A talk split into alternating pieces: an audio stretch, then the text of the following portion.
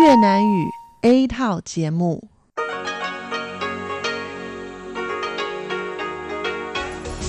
Đây là Đài Phát thanh Quốc tế Đài Loan RTI.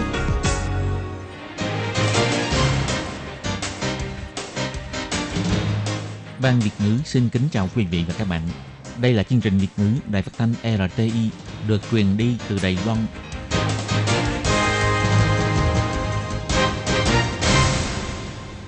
Lê Phương thân chào các bạn, các bạn thân mến. Hoan nghênh các bạn theo dõi chương trình Việt ngữ hôm nay, thứ hai ngày 5 tháng 8 năm 2019, tức ngày mùng 5 tháng 7 âm lịch năm kỷ hợi.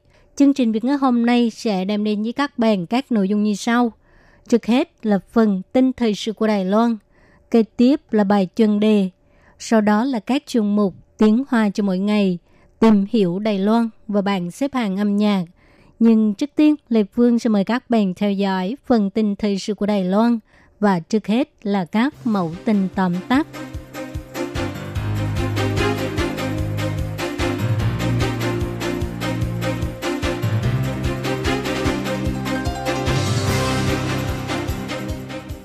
Phùng Thế Khoan đảm nhận chức chủ nhiệm Ủy ban Cố vấn Cựu chiến binh Trung Hoa Dân Quốc.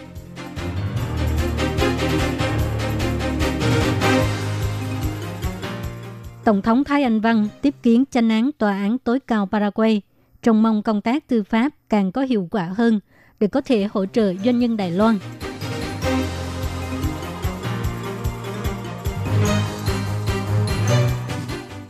Sắp rời khỏi chức vụ đại diện văn phòng kinh tế thương mại châu Âu, Madeleine Mazorenko cho hay tài sản quý giá nhất của Đài Loan là con người.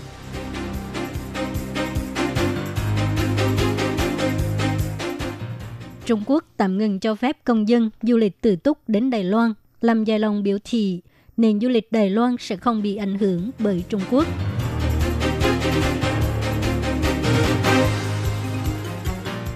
Học sinh Đài Loan đoạt 16 huy chương vàng, 31 huy chương bạc và 51 huy chương đồng trong cuộc thi toán học quốc tế IMC.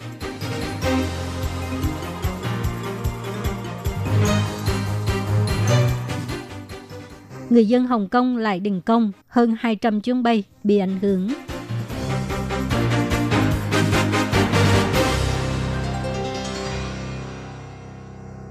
Ngày 5 tháng 8, Tổng thống Thái Anh Văn cho biết, trưa nay Tổng thống Thái Anh Văn đã ký kết hồ sơ bổ nhiệm nhân sự. Ông Phùng Thế Khoan sẽ đảm nhiệm chức chủ nhiệm Ủy ban Cố vấn Cựu chiến binh Trung Hoa Dân Quốc. Đợi sau khi Tổng thống công bố, ông sẽ lập tức lên nhậm chức. Tổng thống Thái Anh Văn cho hay, hy vọng với kinh nghiệm dày dặn và chuyên môn trong mặt công nghệ quốc phòng, thêm vào đó là năng lực sự vụ quốc tế, ông Phùng Thế Khoan có thể cố gắng hết sức mình làm tốt công tác bảo vệ đất nước và nhân dân, cũng có thể hỗ trợ các cựu chiến binh triển khai cuộc sống mới. Cựu chủ nhiệm Ủy ban Cố vấn Cựu chiến binh Trung Hoa Dân Quốc, ông Khu Quốc Chính, đảm nhiệm chức Cục trưởng Cục An ninh Quốc gia. Ngày 5 tháng 8, Viện Hành chính tuyên bố, ông Phùng Thế Khoan, Chủ tịch Viện Nghiên cứu An ninh Quốc phòng, sẽ đảm nhận chức vụ chủ nhiệm Ủy ban Cố vấn Cựu chiến binh Trung Hoa Dân Quốc. Phát ngôn viên Viện Hành chính Kola Yotaka cho biết, Viện Hành chính trông mong ông Phùng Thế Khoan với chuyên nghiệp sẵn có, hỗ trợ cựu quân nhân phát triển giai đoạn tiếp theo trong cuộc sống. Bà Kola Yotaka biểu thị, ông Phùng Thế Khoan có chuyên môn quân sự hoàn chỉnh, ông tốt nghiệp học viện không quân, am hiểu về quy hoạch chuyển đổi quốc phòng, xây dựng lực lượng chiến đấu vân vân. Trong thời gian phục vụ trong quân đội, năng lực và tình thương của ông dành cho đồng đội giành được sự đánh giá cao. Ngoài ra, sau khi xuất ngũ, ông từng đảm nhiệm chức Bộ trưởng Bộ Quốc phòng, Chủ tịch Viện Nghiên cứu An ninh Quốc gia v.v. Viện Hành chính bày tỏ, ông Phùng Thế Khoan là nhân vật rất thích hợp đảm nhận vai trò mới. Ngày 5 tháng 8, Tổng thống Thái Anh Văn tiếp kiến tranh án Tòa án tối cao Paraguay, Ezino Zimni cùng với phu nhân của ông. Tổng thống cho biết, từ năm ngoái cho đến nay, Chủ tịch Quốc hội Paraguay Silvio Ovela, Egino, Chimney lần lượt đến thăm Đài Loan. Bà rất vui có thể tiếp đón lãnh đạo của tư pháp Paraguay. Tổng thống Thái Anh Văn biểu thị hy vọng trước sự lãnh đạo của Egino, Chimney, hệ thống tư pháp của Paraguay sẽ càng công bằng và có hiệu quả hơn. Doanh nhân Đài Loan tại Paraguay càng có đảm bảo hơn về mặt tư pháp. Tổng thống Thái Anh Văn cho hay, Đài Loan và Paraguay thiết lập quan hệ ngoại giao đã được 62 năm. Thông qua sự thăm viếng quan lại giữa nguyên thủ và các quan chức cấp cao, sự giao lưu giữa hai nước càng ngày càng khăng khít. Trong mặt nông nghiệp, du lịch và bồi dưỡng nhân tài đều có giao lưu với nhau. Tổng thống Thái Anh Văn hy vọng trong chuyến thăm viếng lần này, ông Uchino Jimny có thể hiểu sâu hơn hệ thống tư pháp của Đài Loan, đồng thời làm sâu sắc mối quan hệ hợp tác và giao lưu giữa hai bên trong mặt tư pháp, cùng đóng góp nhiều hơn cho công bằng xã hội và quyền lợi của hai nước. Bà Madeleine Mazorenko sắp rời khỏi chức vụ đại diện Văn phòng Kinh tế Thương mại châu Âu. Ngày 5 tháng 8, Tổng thống Thái Anh Văn trao tặng huân chương cho bà Madeleine Mazorenko để biểu dương sự công hiến trong suốt 4 năm qua của bà trong mối quan hệ Đài Loan và châu Âu. Bà Madeleine Mazorenko cho biết bà rất vinh dự khi nhận được huân chương. Bà cho biết khi bà nhận chức vụ này không bao lâu thì bà được chứng kiến Tổng thống Thái Anh Văn lên nhậm chức, cũng được chứng kiến đoàn thể chính phủ đã làm hết sức mình để Đài Loan càng ngày càng phồn vinh. Bà Madeleine Mazorenko biểu thị trong 4 năm qua, hai bên đã đạt được thành tích đáng kể. Giờ này sắp rút khỏi vị trí làm việc, bà sẽ rất nhớ Đài Loan và điều khiến cho bà nhớ nhất là người dân Đài Loan. Bà nói người Đài Loan rất chăm chỉ, cũng rất có sức sáng tạo và cũng sẵn lòng phục vụ cho đất nước. Tính tình rất lạc quan, ấm áp. Bà cho biết. So if the asset of Taiwan is its people, you have one strength which is undeniable. Tôi nghĩ rằng tài sản quý giá nhất của Đài Loan là con người. Ngoài ra, tôi cũng rất vui khi nhìn thấy chế độ dân chủ của Đài Loan. Đài Loan rất tôn trọng giá trị nhân quyền, pháp trị và dân chủ. Những điều này cũng khiến cho Liên minh châu Âu quyết định để cho Đài Loan trở thành đối tác hợp tác. Kể từ tháng 8, Trung Quốc tạm ngừng cho phép dân chúng du lịch tự túc tại Đài Loan. Để giảm tác động đến ngành du lịch, Bộ Giao thông và Viện Hành Chính dự định đầu tư 3,6 tỷ đài tệ trong quý 4 năm nay để đẩy mạnh dự án khích lệ du lịch mùa đông và mùa thu, không để cho ngành du lịch chân đấu một mình. Ngày 5 tháng 8, Bộ trưởng Bộ Giao thông ông Lâm Gia Long cho hay, Trung Quốc tạm ngừng cho phép công dân sang Đài Loan du lịch tự túc trước khi Đài Loan tổ chức bầu cử là có ý đồ muốn ảnh hưởng đến kết quả bầu cử. Đây không phải là lần đầu tiên và cũng không phải là lần cuối cùng. Đài Loan là một thành viên của làng địa cầu. Du lịch là phải hướng đến toàn thế giới. Đài Loan hoan nghênh du khách Trung Quốc đến Đài Loan nhưng không bị khống chế bởi Trung Quốc. Ông Lâm Gia Long cho biết, đây không phải là lần đầu tiên Trung Quốc dùng công dân của nước mình để thao tác ngoại giao. Đài Loan sẽ có biện pháp đối phó chính sách du lịch của Đài Loan sẽ không dựa vào Trung Quốc. Ông cho hay.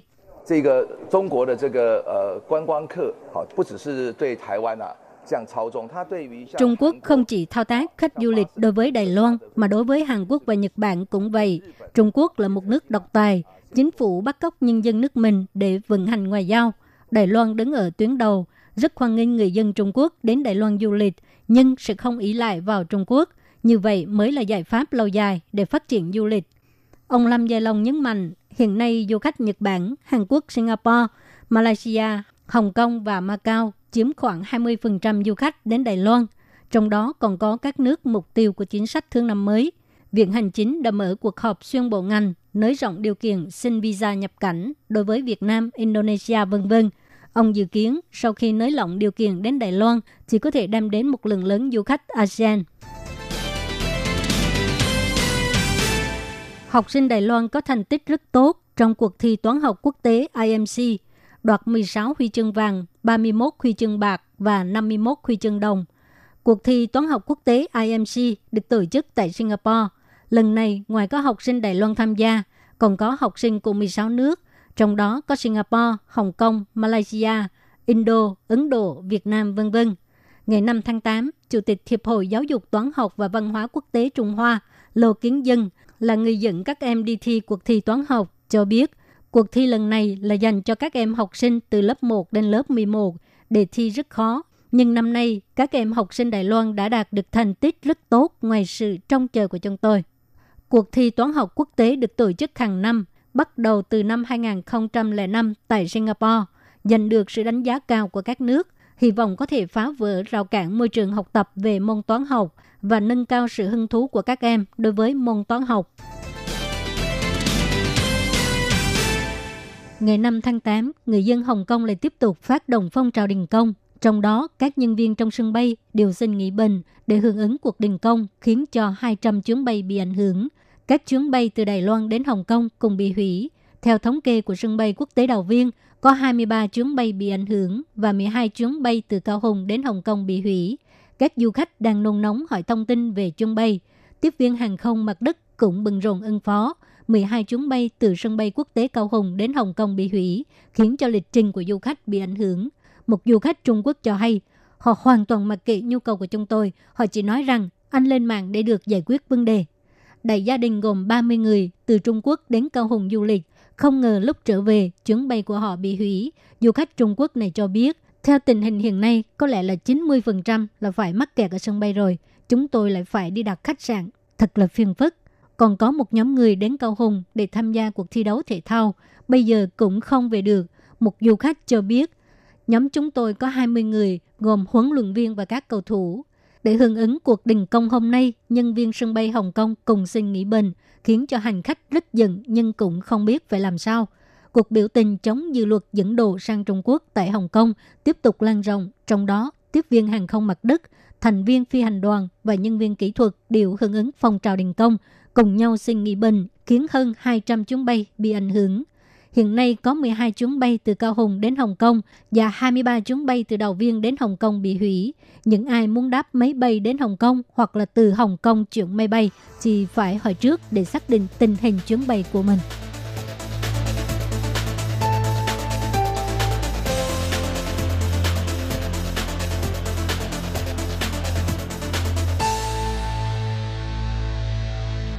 Các bạn thân mến, tiếp theo sau Lê Phương sẽ mời các bạn theo dõi phần tỷ giá hồi đoái.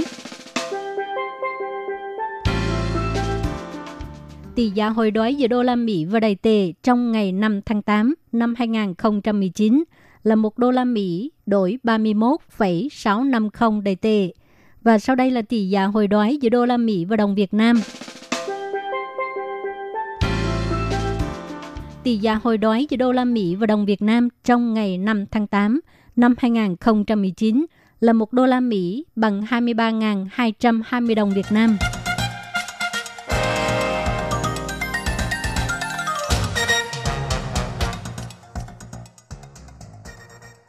Các bạn thân mến, trước khi bước sang bài chân đề, Lê Phương xin điểm lại các tin chính hôm nay.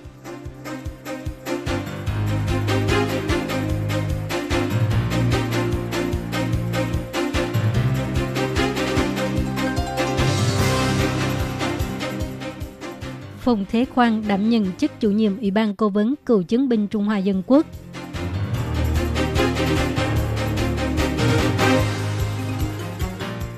Tổng thống Thái Anh Văn tiếp kiến tranh án tòa án tối cao Paraguay, trông mong công tác tư pháp càng có hiệu quả hơn để có thể hỗ trợ doanh nhân Đài Loan.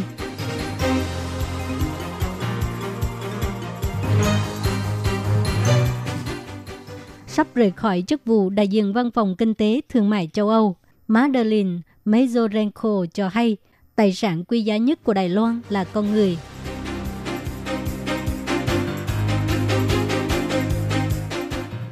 Trung Quốc tạm ngừng cho phép công dân du lịch tự túc đến Đài Loan, làm dài lòng biểu thị nền du lịch Đài Loan sẽ không bị ảnh hưởng bởi Trung Quốc.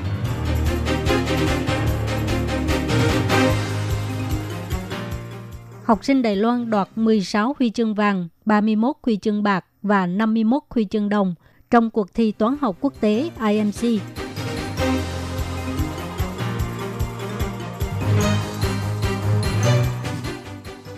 Người dân Hồng Kông lại đình công, hơn 200 chuyến bay bị ảnh hưởng.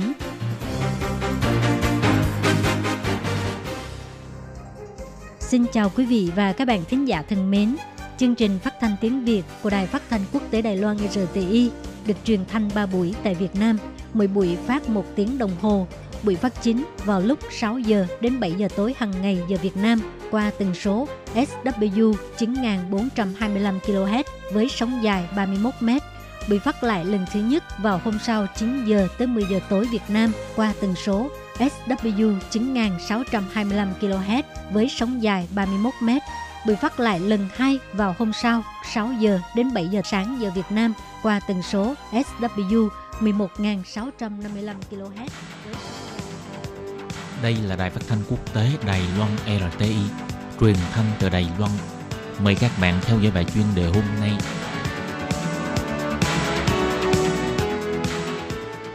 Thúy Anh xin kính chào quý vị và các bạn. Chào mừng các bạn đến với bài chuyên đề ngày hôm nay. Chuyên đề hôm nay có chủ đề là Mỹ rút khỏi Hiệp ước Hạt nhân INF, ngăn cản sự trỗi dậy của Trung Quốc và mở ra Hiệp ước Kiểm soát Vũ khí mới. Và sau đây mời các bạn cùng lắng nghe nội dung chi tiết của bài chuyên đề này.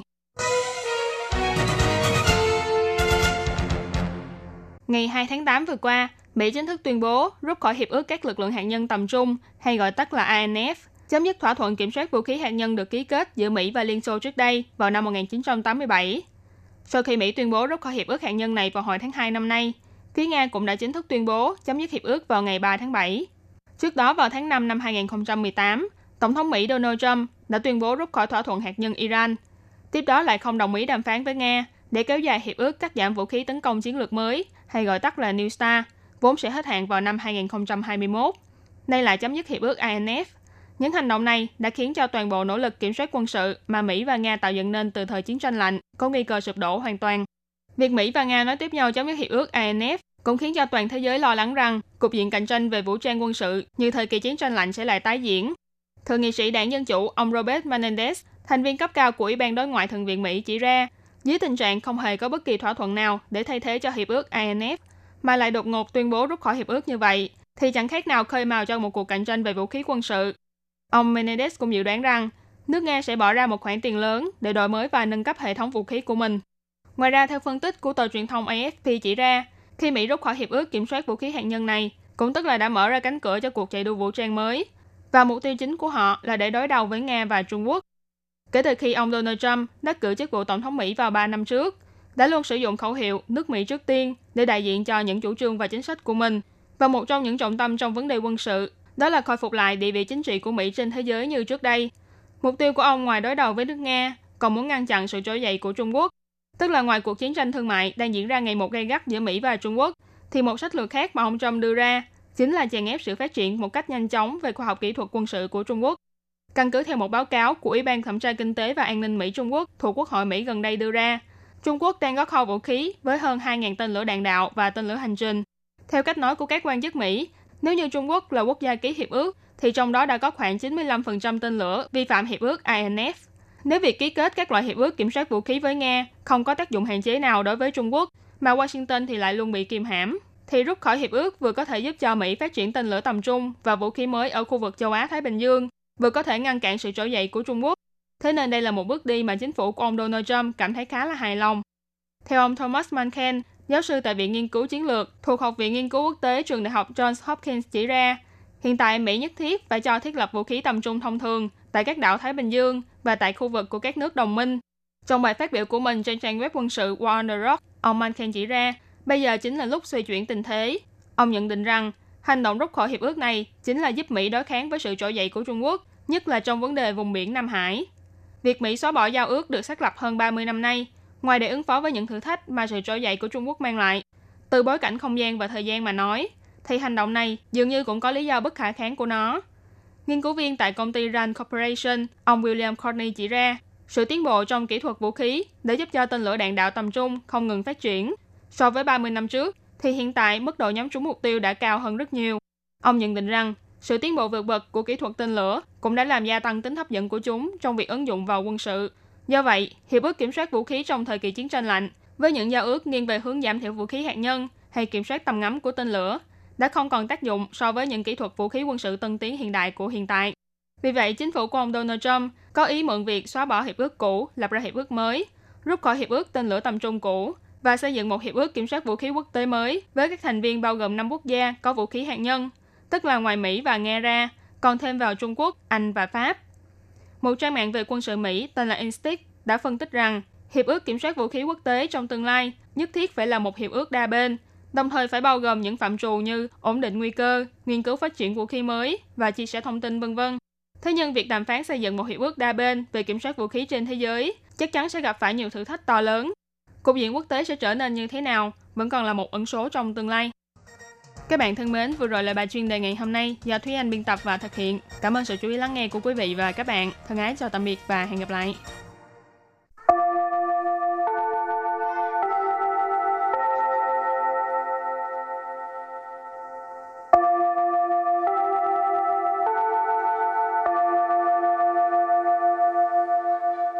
Xin mời quý vị và các bạn đến với chuyên mục Tiếng Hoa cho mỗi ngày do Lệ Phương và Thúy Anh cùng thực hiện.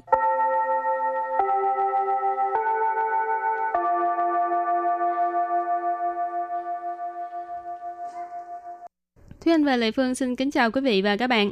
Chào mừng các bạn đến với chuyên mục Tiếng Hoa cho mỗi ngày ngày hôm nay. Cả mấy tháng nay mình thường nói tới về cái vấn đề dịch tả heo châu Phi. Nghe thấy chán luôn mà vậy bây giờ hôm nay mình lại muốn học cái này hả? Ừ, nhưng mà mình phải học để mà một là nhấn mạnh uh, tuyên truyền về cái vấn đề này, hai là để các bạn cũng biết được là những cái chữ này đọc như thế nào. ok, thì hôm nay mình học hai câu. Câu thứ nhất, dịch tả lợn châu Phi sẽ không lây cho con người. Và câu thứ hai, nhưng con người cũng có thể trở thành mầm lây bệnh. Và sau đây xin mời các bạn lắng nghe cô giáo đọc hai câu mẫu này bằng tiếng Hoa nhé. 非洲猪瘟不会传染给人，可是人可能成为病毒带源者。 Trước tiên mình học câu mẫu số 1. 非洲猪瘟不会传染给人。非洲 Phi châu nghĩa là châu Phi. 猪瘟 Su huynh dịch tả lợn. Thì Quynh nó vốn dĩ là cái từ ôm trong ôm dịch. Ở đây Chu Quynh có nghĩa là dịch tả lợn. Thì Phi Châu Chu Quynh nghĩa là dịch tả lợn châu Phi. Bú Huệ Bú Huệ tức là sẽ không. Truyền rạn Truyền rạn nghĩa là lây nhiễm. Kỳ Kỳ là cho một ai đó. Rỉnh Rỉnh là con người. Và sau đây mời các bạn cùng lắng nghe cô giáo đọc câu mẫu này bằng tiếng Hoa. Phi châu chu vân bù hội truyền rãn kể rỉnh. Phi châu chu vân bù hội truyền rãn kể rỉnh. Câu này có nghĩa là dịch tả lợn châu Phi không có lây lan cho con người. Và câu thứ hai, nhưng con người cũng có thể trở thành mầm lây bệnh.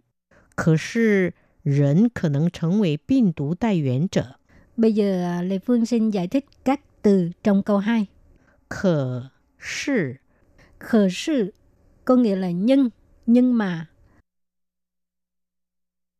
人 Rỉnh, mình học không biết bao nhiêu lần rồi ha. Tức là con người. 可 能 Khờ nến, có thể. 成为 Trấn quỷ, tức là trở thành. 病毒 Binh tụ tức là cái à, virus. 带源者。 Tai yuan trợ ở đây là người mang mầm bệnh. Và bây giờ thì à, xin mời cô giáo đọc câu này bằng tiếng Hoa. 可是人可能成为病毒带源者。可是人可能成为病毒带源者。 Câu vừa rồi là nhưng con người cũng có thể trở thành mầm lây bệnh. Và tiếp sau đây mời các bạn cùng đến với phần từ vựng mở rộng.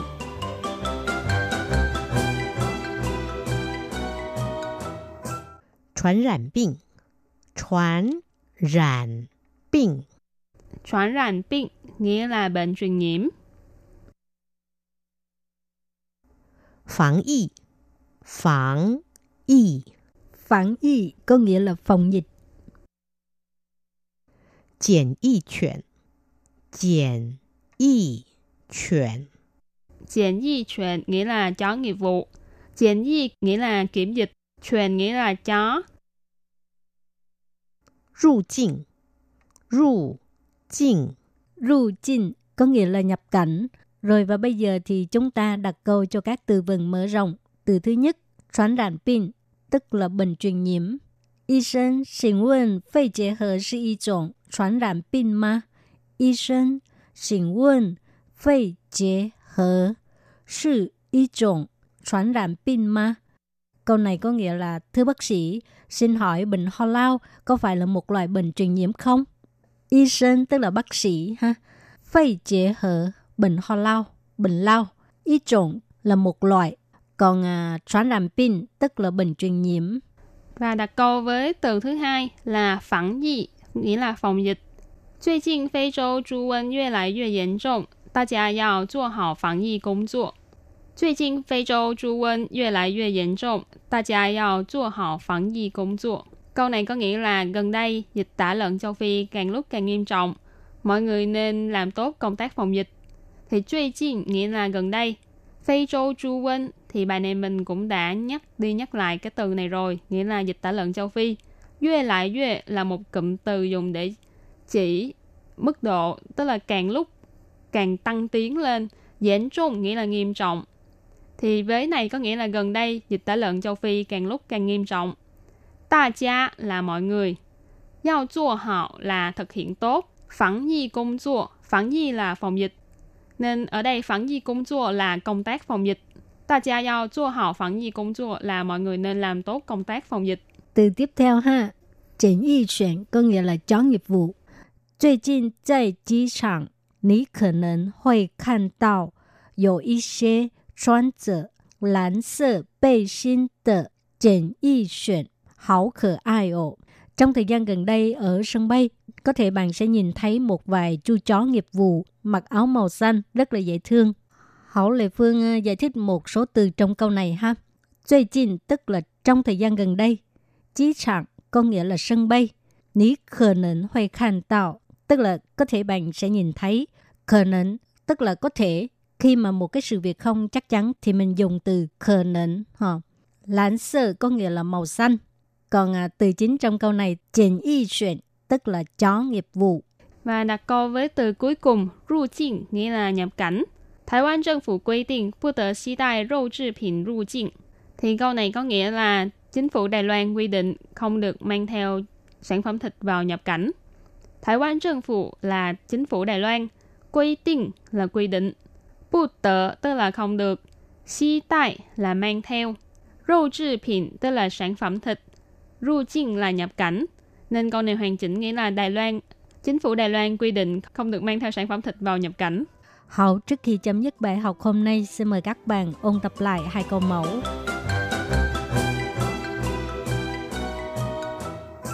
Phi Châu Chu Vinh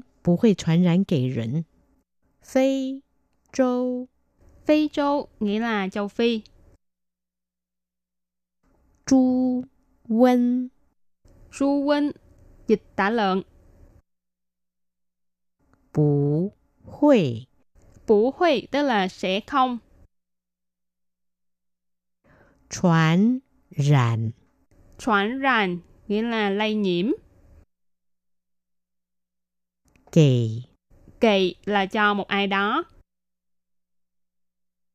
人。 Rịnh là con người. Và sau đây mời các bạn cùng lắng nghe cô giáo đọc câu mẫu này bằng tiếng Hoa. 非洲猪瘟不会传染给人。 Câu này có nghĩa là dịch tả lợn châu Phi không có lây lan cho con người. Và câu thứ hai, nhưng con người cũng có thể trở thành mầm lây bệnh. 可是人可能成为病毒带源者。可 是, có nghĩa là nhưng, nhưng mà. Rẫn Rẫn tức là con người. Khờ nắng Khờ nắng có thể. Trấn quỷ Trấn quỷ tức là trở thành. Bình 病毒 Binh tụ tức là cái à, virus. 带源者。 Tai yuan trợ ở đây là người mang mầm bệnh. Và bây giờ thì à, xin mời cô giáo đọc câu này bằng tiếng Hoa. 可是人可能成为病毒带源者。 Câu vừa rồi là nhưng con người cũng có thể trở thành mầm lây bệnh. Và vừa rồi cũng đã khép lại chuyên mục tiếng Hoa cho mỗi ngày ngày hôm nay. Hẹn gặp lại các bạn ở bài học kế tiếp. Bye bye. Bye bye.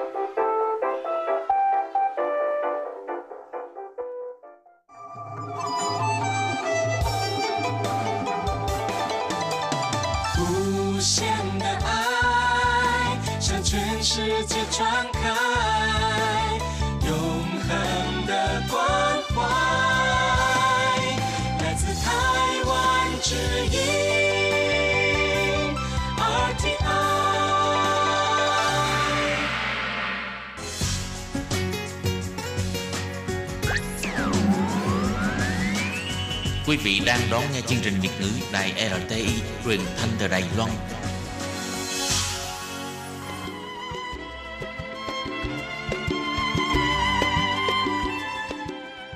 Xin mời quý vị đến với chuyên mục Tìm hiểu Đài Loan.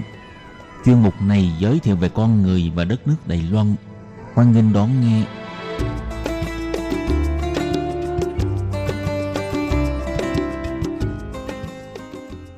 Bạn thân mến, Hải Ly xin chào các bạn.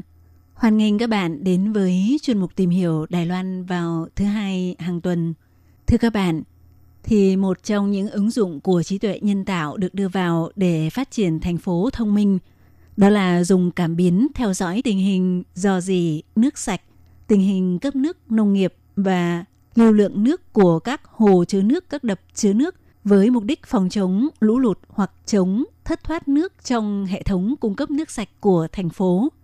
Thì để nối tiếp cho chuỗi bài viết giới thiệu về chính sách phát triển trí tuệ nhân tạo và thành phố thông minh của Đài Loan, trong chuyên mục hôm nay, Hải Ly xin giới thiệu với các bạn về ứng dụng dùng cảm biến theo dõi tình hình cấp nước và kiểm soát điều phối lưu lượng nước của các đập nước, hồ chứa nước của Đài Loan qua ví dụ cụ thể của thành phố Đào Viên trong lĩnh vực này. Vậy sau đây mời các bạn cùng đón nghe nhé.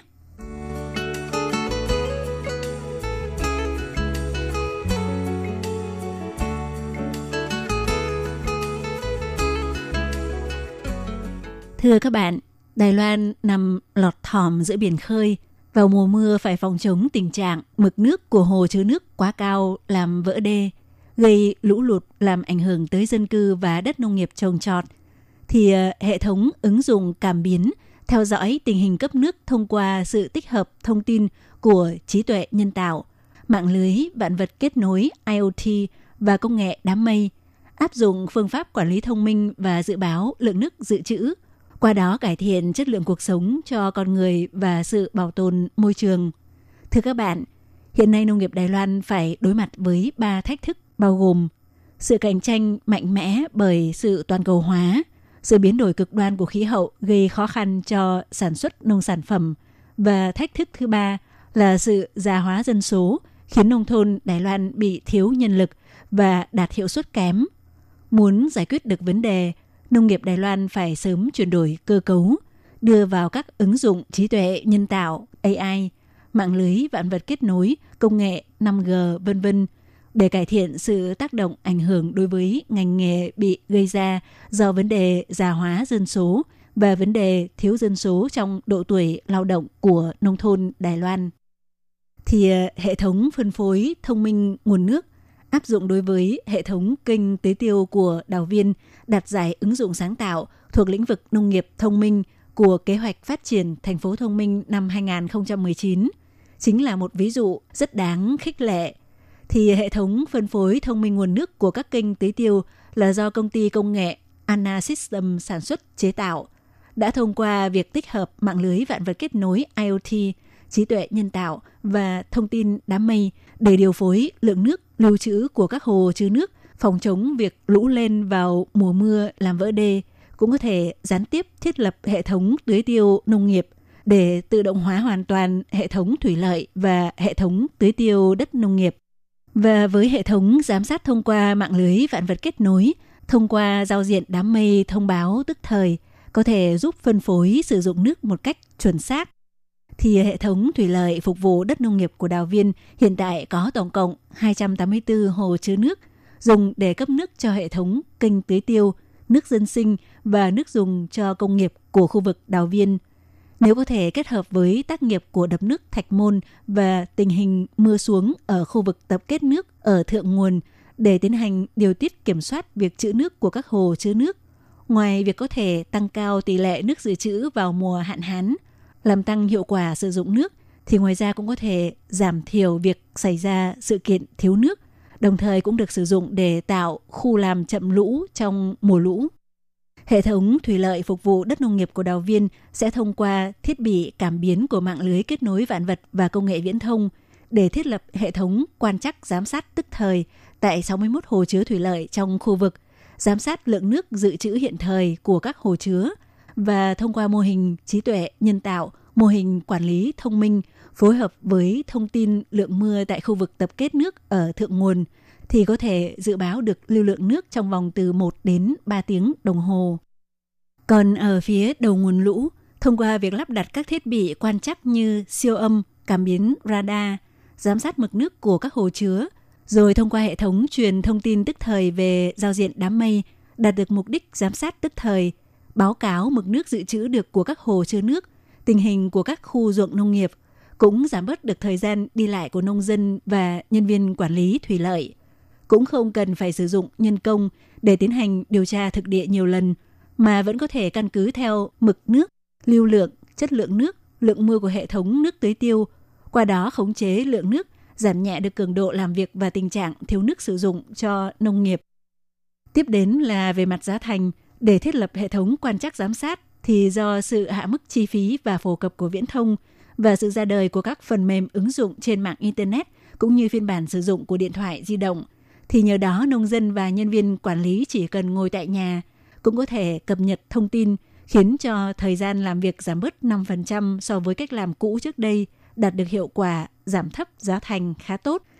Sau cùng về phương diện ứng dụng tài nguyên nước, có thể giúp làm tăng cao tỷ lệ nước dự trữ của hệ thống phân phối thông minh nguồn nước vào mùa hạn hán, làm tăng hiệu quả sử dụng nước, giảm thiểu việc xảy ra sự kiện thiếu nước – vào mùa bão trong khoảng thời gian từ tháng 7 đến tháng 10 hàng năm, có thể tiến hành thăm dò nguy cơ nước tràn của các hồ chứa nước, qua đó điều phối khẩn cấp khu làm chậm lũ để phòng chống thiên tai ngập lụt.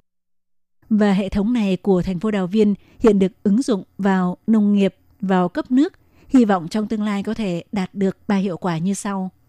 Thì hệ thống kênh tưới tiêu của Đào Viên vốn được vận hành xả nước theo lưu lượng cố định – nếu sắp tới ứng dụng hệ thống kiểm soát điều phối thông minh đối với các hồ chứa nước thủy lợi, thì có thể điều chỉnh linh hoạt việc cấp nước của đập chứa nước Thạch Môn đạt được hiệu quả tiết kiệm nguồn nước.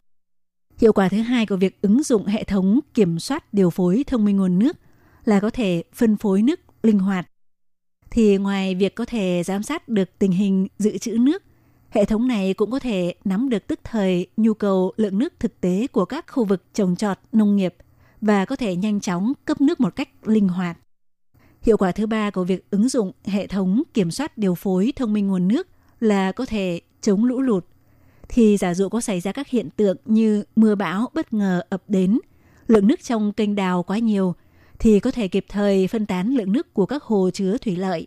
Trong lúc có mưa bão, có thể khẩn cấp tạo khu làm chậm lũ, giảm thấp nguy cơ bị vỡ đê chắn của hồ chứa nước để phòng chống gây thiệt hại cho người dân Thưa các bạn, nông nghiệp là hoạt động thiết yếu để con người duy trì sự sống, cũng là ngành nghề cơ bản quan trọng để ủng hộ sự phát triển bền vững cho nền kinh tế của một quốc gia.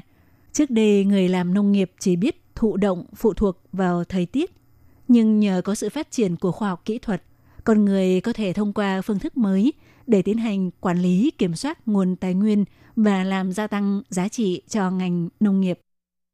Trong lĩnh vực nông nghiệp thông minh hiện tại, với những kỹ thuật và ứng dụng mới nhất có thể làm gia tăng sự ổn định của nông sản phẩm được sản xuất ra, đồng thời về lâu dài có thể thúc đẩy sự phát triển ngành nghề. Trong điều kiện già hóa dân số, sẽ thu hút được càng nhiều người trẻ tuổi tham dự vào các ngành nghề cải cách nông nghiệp. Và việc tối ưu hóa quản lý tài nguyên thiên nhiên phục vụ cho nông nghiệp cũng có thể coi là tuyến đầu để quy hoạch nguồn tài nguyên cho thành phố thông minh. Ví dụ như khái niệm quản lý kiểm soát nguồn nước trong nông nghiệp thông minh, liệu có thể đưa vào để quản lý kiểm soát nguồn nước và điện lực cho thành thị được không? Để tiến hành sự phân phối tài nguyên càng chi tiết kỹ lưỡng hơn, thì với hiện trạng hệ thống đường ống cũ kỹ của Đài Loan hiện nay, Quả thực là vẫn còn một khoảng không gian rất lớn để nâng cấp thành thông minh hóa. Các bạn thân mến, chuyên mục tìm hiểu Đài Loan hôm nay giới thiệu về hệ thống phân phối thông minh nguồn nước của hệ thống kênh tưới tiêu Đào Viên cũng xin được khép lại tại đây. Thân ái chào tạm biệt các bạn. Bye bye.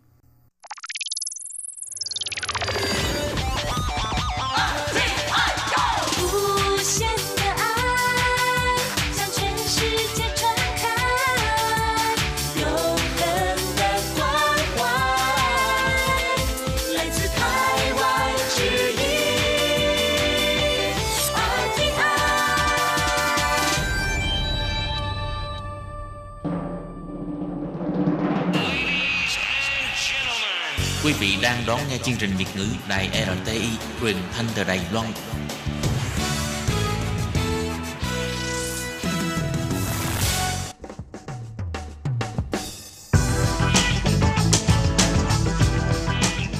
Các bạn đang lắng nghe chuyên mục bảng xếp hạng âm nhạc được phát sóng vào thứ hai hàng tuần. Đây là một chuyên mục hứa hẹn sẽ mang đến cho các bạn những ca khúc và những album thịnh hành nhất, nổi tiếng nhất trong làng nhạc hoa ngữ. Nào, bây giờ thì hãy gác bỏ lại tất cả những muộn phiền và cùng lắng nghe bảng xếp hạng âm nhạc cùng với Tường Vi.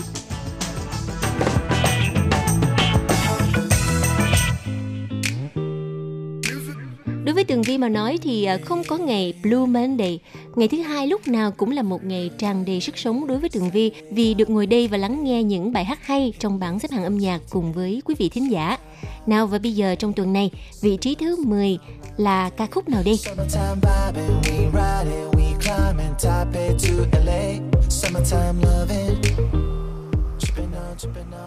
Đây là ca khúc Summertime Love với giọng hát của nam ca sĩ Ú Chiên Hạo, Ngô Kiến Hào.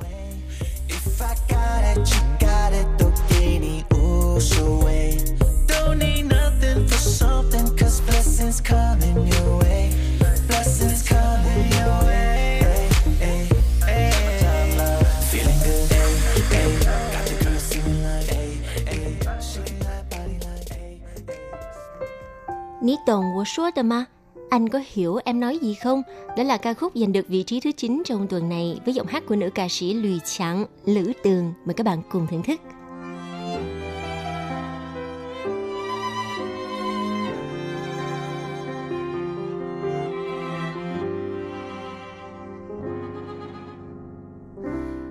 懂了吗？我用沉默代替回答。 伤人的话，字句间写让人害怕。谁明白从前的渴望，转眼间对爱变遗忘。越是爱的傻，就越是矛盾挣扎。醒了吗？也许我们从来不大。偏执的爱啊，亲吻变成一种惩罚。这段感情太多的牵挂，那些你对我说的话，情绪太复杂，越是放不下。你懂我说的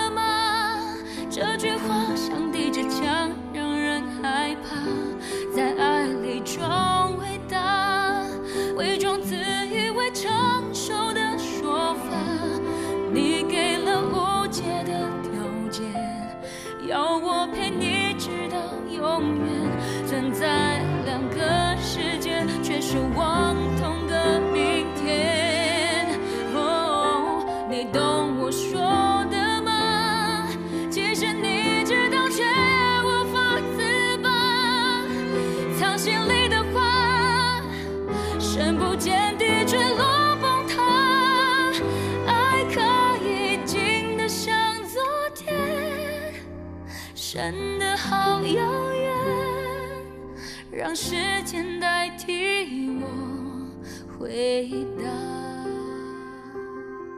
Một giọng hát lần đầu tiên có mặt trong bảng xếp hạng âm nhạc giành được vị trí thứ 8, Quang Tiên Trong, Vượng Định Trung với ca khúc mang tên月亮, Mặt Trăng.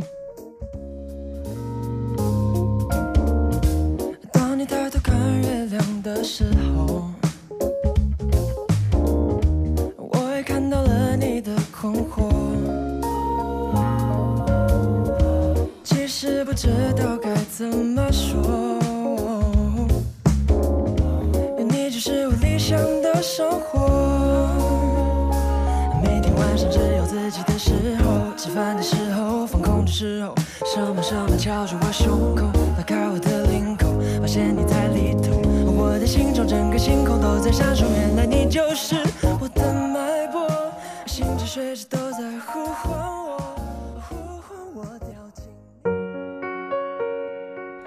Trong vài tuần qua thì à, luôn có mặt của nam ca sĩ Châu Sinh Trợ, Châu Hưng Triết.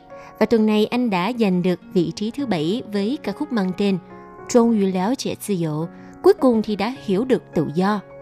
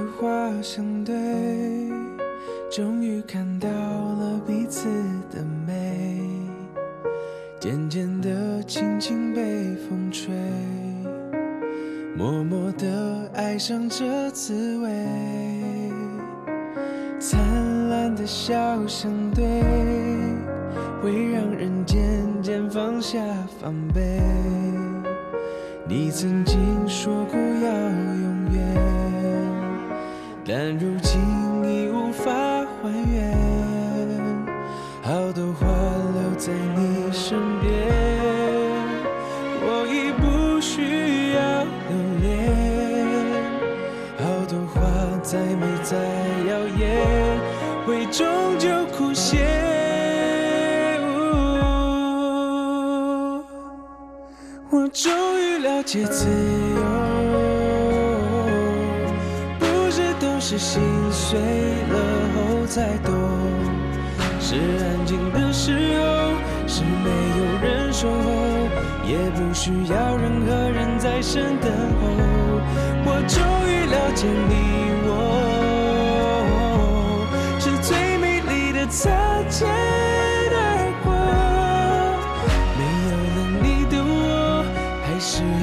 洒脱。如果有一天再遇见你时候，我会微笑点头。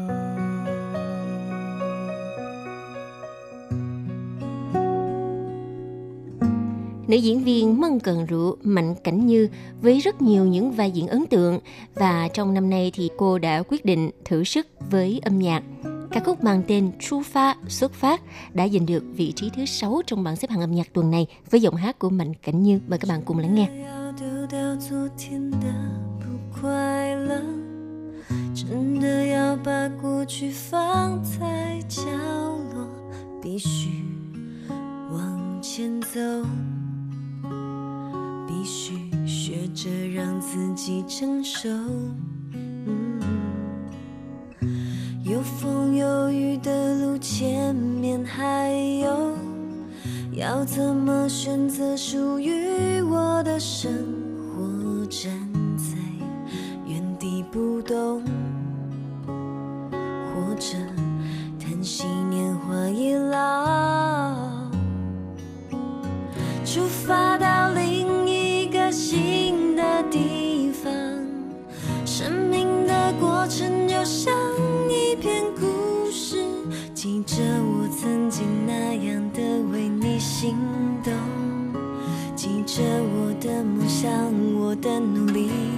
我的真心。出发到另一个新的地方，不能永远抓紧回忆不放。该面对的总要坦然的去面对，不该是我的，终究还是要让它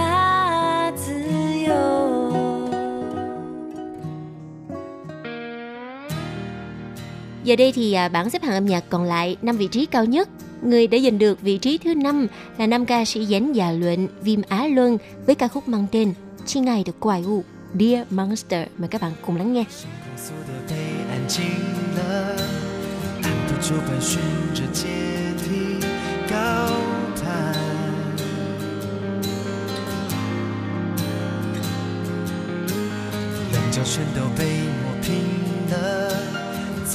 像世俗般的会场。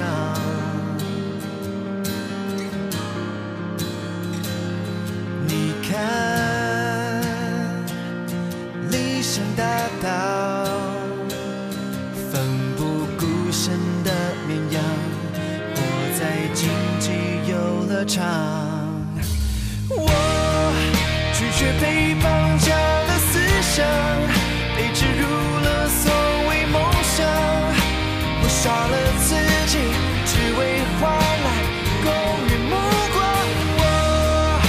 想活出最真模样，就算被当怪物驱赶，人面时代中紧握这份荒唐的信仰。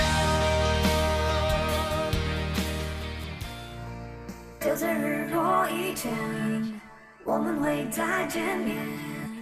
地球不管多远，和你一起去冒险，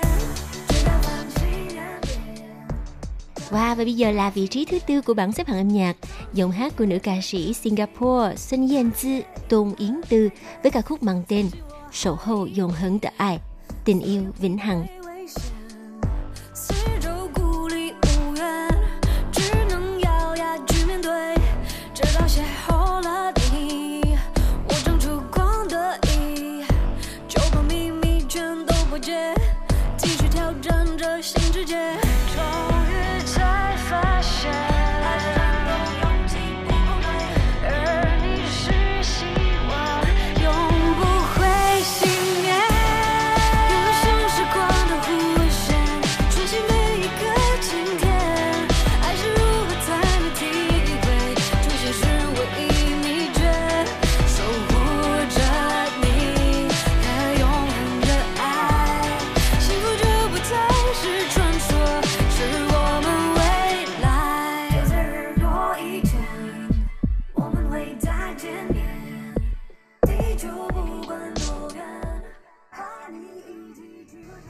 Sau nữ ca sĩ Singapore thì à, giờ đây mời các bạn cùng lắng nghe giọng hát của Dung Tổ Nhi, rốn chùa đến từ Hồng Kông với ca khúc mang tên Giá Giá Già, vị trí thứ ba của bảng xếp hạng âm nhạc. 听说前面的人是有雅群，人人很兴奋。请你将我第二名，我得到最后只差一分。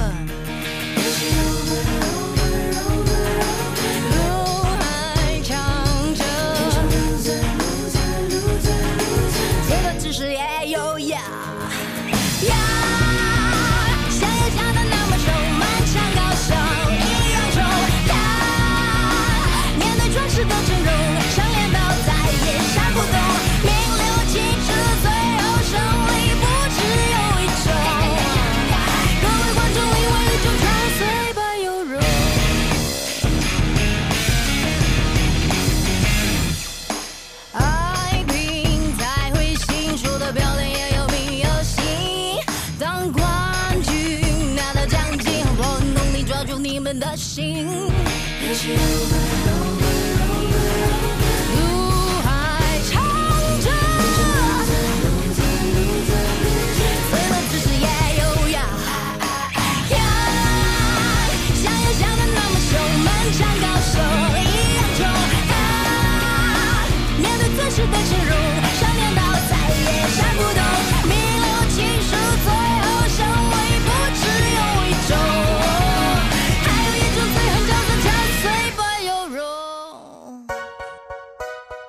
các bạn ca khúc Á quân trong tuần này. Sinh nhật khoai lơ, Birthday Song, dành tặng cho những ai sinh vào tháng 8 nha.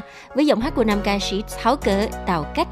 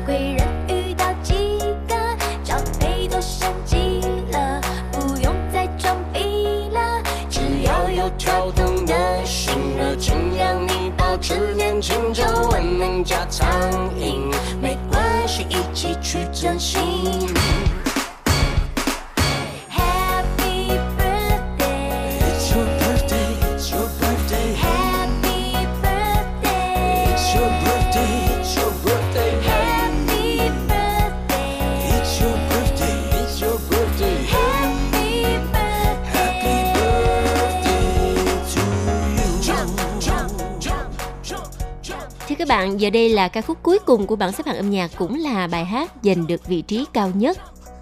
Nam ca sĩ Bi Su Jin Bi đã giành được vị trí này với ca khúc mang tên Bú hô huệ, không hối hận và ca khúc quán quân của bảng xếp hạng âm nhạc cũng sẽ tạm kết lại chuyên mục ngày hôm nay. Tường Vi xin cảm ơn sự chú ý lắng nghe của các bạn và hẹn gặp lại các bạn trong chuyên mục tuần sau cũng vào giờ này nha. Bye bye!